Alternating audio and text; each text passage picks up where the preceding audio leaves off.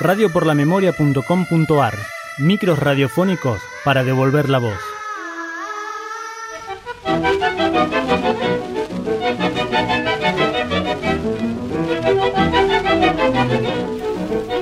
Horacio Rodolfo Sperati nació en Buenos Aires el 25 de enero de 1936, hijo de Rodolfo y María Rosa, hermano de Alberto.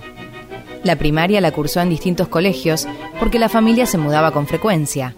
La secundaria, en cambio, la pudo hacer completa en el Colegio Nacional Buenos Aires, a pesar de que todos los días tenía que tomarse el tren, un colectivo y caminaba varias cuadras para llegar a destino, ya que vivía en zona norte del Gran Buenos Aires. Luego de su graduación en 1953, decidió entrar a la Facultad de Ingeniería, carrera que cursó dos años y abandonó por no poder adaptarse a la vida universitaria. A raíz de su militancia en el centro de estudiantes llamado Línea Recta, fue detenido y privado de su libertad por unos meses en la cárcel de Villa Devoto. Con una fuerte inclinación hacia la Unión Cívica Radical, Horacio comenzó a transitar un cambio rotundo que lo llevó a defender los ideales del peronismo y a integrar montoneros. En los años 60 se casó con su primera mujer, Poldi, pero su matrimonio no perduró. Unos años después, se volvió a casar con María Inés Sánchez, con quien tuvo tres hijos. A Horacio lo apasionaban los tangos, la fotografía y los autos. Del amor a los fierros surgió el oficio de periodista deportivo, que supo ejercer en las revistas Velocidad, Corsa y Editorial Abril, donde publicó varias notas. En los últimos años de su vida, abrió un taller en la localidad de Florida para poder implementar todos sus conocimientos de mecánica en la restauración de autos antiguos, incluido un Bugatti modelo 44 que él había adquirido. El 6 de junio de 1976, Horacio fue secuestrado en su taller y trasladado a la ESMA, pero hasta el día de hoy se desconoce qué fue lo que le sucedió.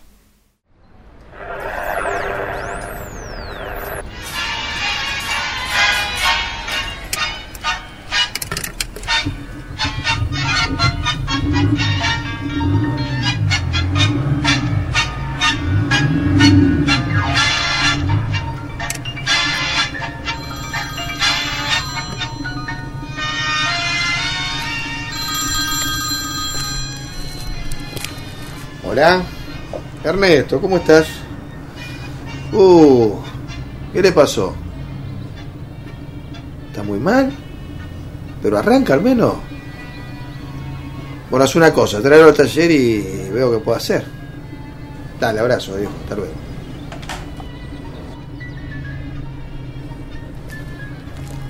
Buen día, Horacio.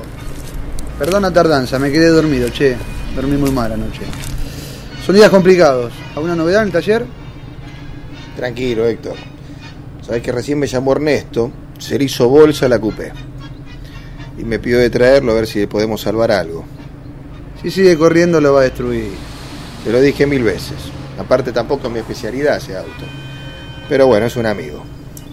Sí, claro. ¿Lo trae hoy? A la tarde.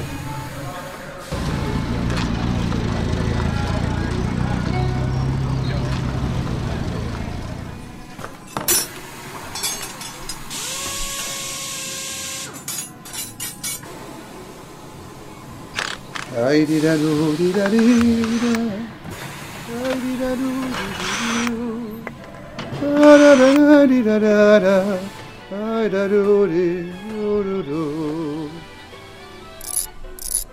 No sé qué tiene en la cabeza este Ernesto.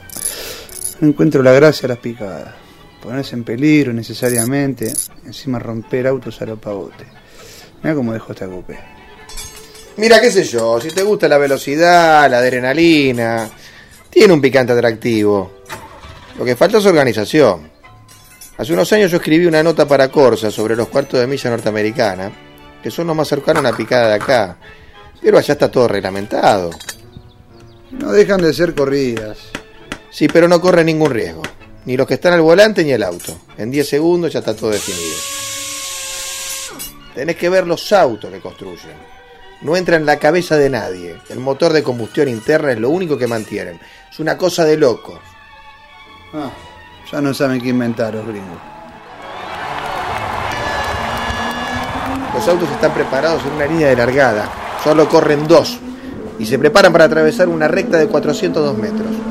Si tenés que apostar, hay que elegir al que más bronca te da, porque todo pasa tan rápido que no te da tiempo a nada. Una vez que termina la carrera, un dispositivo establece la velocidad final, midiendo el tiempo empleado, desde 66 pies antes hasta 66 pies después de la línea de llegada.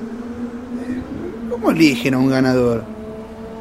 Los participantes clasifican por un sistema de eliminación simple. El que hace menor tiempo gana y queda en la pista para competir con el siguiente.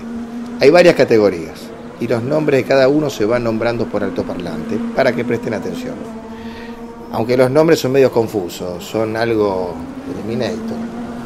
Es condición sine qua non que todas las competencias se diferencien las categorías con estos nombres. Los participantes y el público se vuelven locos con los anuncios de los poderosos parlantes. O sea que estos tipos no solo construyen máquinas rarísimas para las carreras, sino que también inventan una jerga para cada una.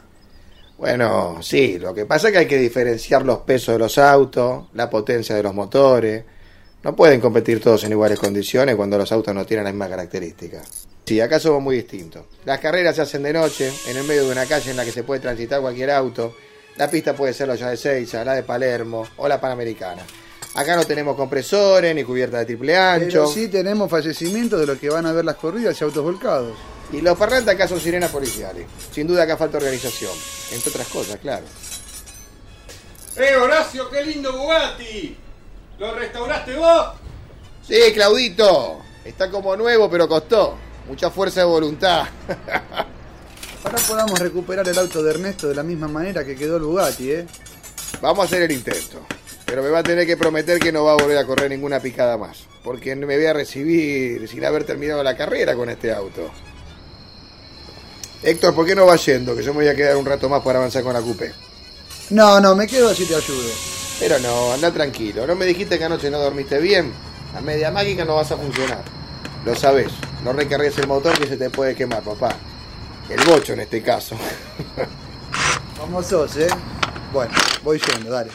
Pero mañana vengo temprano. A vos también te haría bien descansar un poco el chasis. Sí, sí, ya sé. Ahora voy a llamar a casa a ver cómo andan las cosas para avisar que no me esperen a cenar. Chao, amigo. Nos vemos mañana. Descansa, papucho.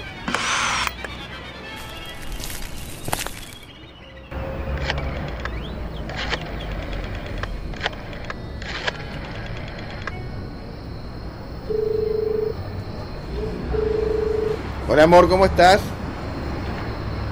Mira, no creo, me voy a quedar toda la noche. Tengo algunas ideas para este auto que me trajo Ernesto y me gustaría probar y terminarlo hoy.